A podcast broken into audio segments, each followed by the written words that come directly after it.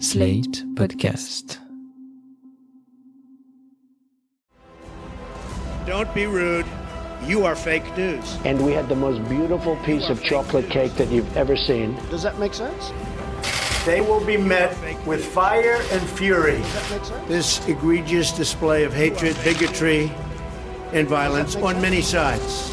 On many sides. We will have no choice but to totally destroy North Korea. It's got to be in tip top shape. He is a sick puppy. You are fake news. Bienvenue dans Trump 2020, un podcast qui vous est proposé par Slate, Lifree et TTSO et dans lequel chaque semaine nous allons recevoir Laurence Nardon qui est responsable du programme Amérique du Nord à l'IFRI pour étudier la campagne américaine et en particulier pour commencer celle de Trump. Bonjour Laurence. Bonjour. Alors Laurence, commençons par le commencement. Hier, le président Trump a lancé devant 20 000 personnes à Orlando sa campagne pour la réélection. Il a martelé, bien entendu, son bilan économique. Il l'a présenté comme le best ever, le meilleur bilan économique jamais enregistré par un président américain. Il est revenu sur ses thèmes de prédilection, le mur, Hillary Clinton, euh, étonnamment. Mais ce qu'on sait a priori, c'est que pour l'instant, le président conserve une base d'avis favorable d'environ 40 à 45% Les résultats économiques du pays sont bons, ça, euh, il est impossible de le nier. Est-ce que Trump est battable en 2020 À mon avis, euh, il a de très bonnes chances, même des chances euh, certaines de l'emporter. Et en même temps, il y a quelques failles très importantes dans son dispositif qui me rendent assez peu optimiste pour lui. Qu'est-ce que c'est ces failles? Alors la première faille, c'est qu'en fait, euh, il ne travaille que sa base. Comme vous le savez, en 2016, il a été élu par deux groupes euh, d'Américains.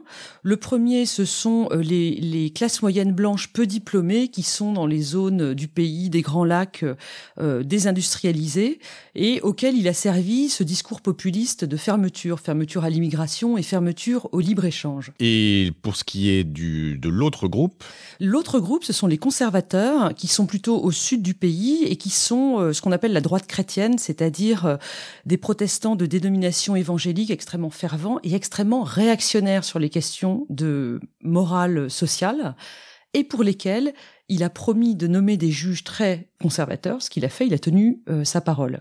Alors, ces deux groupes, on est, on est ce que je disais en, en introduction, on est à peu près à 45% d'opinion favorable. Euh, Qu'est-ce que ça, est-ce que ça suffit? Eh ben justement, 45%, c'est une, une, une base euh, solide, mais enfin, euh, vous observerez que ça fait pas 50, ça fait pas une majorité. Or, Trump, sa marque de fabrique, c'est l'authenticité. Depuis le début, c'est celui qui parle avec ses tripes, qui dit la vérité à tout le monde, même quand elle blesse et quand elle n'est pas politiquement correcte. Et du coup, dans son discours depuis le début, il cherche pas à élargir cette base en tenant euh, des propos plus modérés, plus centristes qui pourraient attirer d'autres électeurs. Et du coup, il va pas forcément pouvoir aller très très au-dessus de 45% dans l'élection de 2020. Et alors, dans le camp d'en face, chez les démocrates, on en est où? Vous pouvez nous faire un, un petit point sur euh, la primaire démocrate? Bah, La première chose à dire et qui est frappante, c'est que, euh, vous l'avez dit dans l'introduction, hier dans son meeting, Trump n'a tapé que sur Hillary Clinton. There was a lot of corruption on the other side.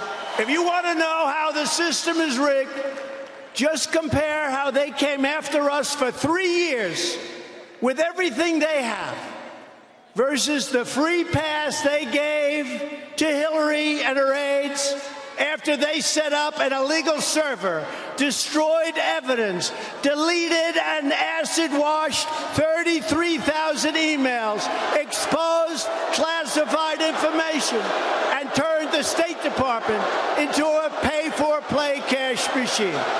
33,000 emails deleted, think of it.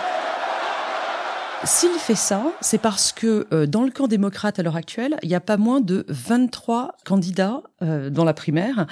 Et donc, je suppose que Trump ne voulait pas isoler l'un de ses candidats en tapant dessus et lui faire du coup euh, une publicité peut-être décisive. Mais en même temps, même si le Parti démocrate aujourd'hui n'a pas de candidat évident et surtout aucune ligne idéologique claire, ils ont quand même bénéficié d'une énorme mobilisation de l'électorat démocrate. Une mobilisation très largement anti-Trump en réalité. Si on prend les élections de mi-mandat qui ont lieu en novembre dernier, traditionnellement, les élections de mi-mandat, il n'y a pas beaucoup d'électeurs qui se déplacent parce que c'est, c'est, c'est pas très intéressant euh, dans la vie politique du pays. Si on prend celle de 2014, donc les précédentes sous Obama, il y avait eu 36 millions euh, d'électeurs démocrates qui s'étaient déplacés. Cette fois-ci, en 2018, il y en a eu 61 millions, c'est-à-dire une hausse de 70%. Et donc, moi, je pense que euh, en novembre 2020, il y aura une énorme mobilisation du camp démocrate contre Trump. Donc, si on se résume, un président qui reste campé sur ses messages de base, qui à propos de base, n'élargit pas la sienne, mais qui fait face à une, une opposition surmobilisée. J'ai tout compris? Oui, exactement. Ok, mais alors, si on revient sur euh, le message central de la campagne de Trump telle qu'elle s'annonce, son bilan économique. Quand il dit qu'il a le meilleur bilan économique ever pour un président américain, est-ce qu'il a raison? Alors, ever, je ne sais pas, mais en tout cas, oui, les chiffres de l'économie sont très bons. Il y a une croissance de 3,2%, un chômage qui est à 3,6%, vraiment des chiffres excellents, même si euh, les calculs américains sont pas exactement les mêmes que les nôtres, mais quand même. Et puis surtout, il y a le miracle de la remontée des bas salaires, quelque chose qu'on attendait depuis 2008, que Obama n'avait pas réussi à faire. Euh, à l'heure actuelle, on est euh, au neuvième mois de hausse du salaire horaire moyen de plus de 3% par mois, ce qui est vraiment euh, euh, significatif et qui va vraiment aider Trump dans sa campagne. Je vois pas très bien ce que Biden pourra répondre à ce genre de, de propos de la part du président. Alors c'est gagné? Et non, quand même pas, parce que on observe à l'heure actuelle des sondages extrêmement mauvais pour Trump dans ces fameux États euh, dans lesquels euh, l'électorat a perdu son emploi et est inquiet pour l'avenir. Euh, je parlais notamment de la Pennsylvanie et du Wisconsin où à l'heure actuelle Biden mène Trump par plus de 10 points dans les sondages. Et donc peut-être que ce message économique ne sera pas suffisant pour faire gagner Trump dans ces États. Et l'autre nuage à l'horizon, ce sont bien entendu les affaires un vent mauvais souffle sur Donald Trump. Trump a-t-il demandé au FBI d'enterrer l'enquête sur les relations entre son équipe et la Russie? Oui, la Russie a bien tenté d'interférer dans l'élection de 2016. Non, il n'y a pas de preuves suffisantes pour dire qu'il y a eu collusion entre Donald Trump et les Russes. Le gendre de Donald Trump, Jared Kushner, est à son tour visé par l'enquête du FBI sur les ingérences russes dans la présidentielle américaine. Trump Jr. avec une avocate russe, c'est la rencontre qui prouve qu'il y a bien eu rapprochement entre le clan Trump et celui de Vladimir Poutine. Donald Trump est-il responsable d'une des plus grandes arnaques instruites par la justice de New York? C'est vraiment le, dernier point noir pour Trump. Alors, on est sorti de l'affaire Mueller, mais pas complètement, parce que si elle a conclu qu'il n'y avait pas eu de collusion avec la Russie, il y a quand même euh, des soupçons euh, d'obstruction à la justice qui auraient été accomplis euh, par le président. Donc ça, c'est un problème.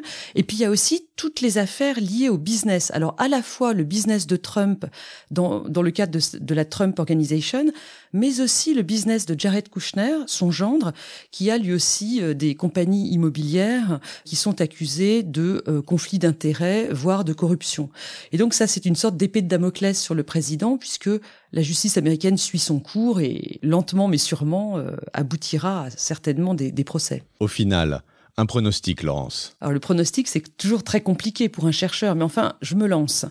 J'ai envie de dire aujourd'hui, avec les éléments qu'on a, que euh, Trump n'est vraiment pas sûr d'être réélu. Parce que souvenez-vous de 2016, en fait, ce qui s'est passé, c'est qu'il y a eu un alignement des planètes complètement incroyable, avec un certain nombre d'États qui ont basculé avec des marges extrêmement euh, fines du côté de Trump, garantissant sa victoire.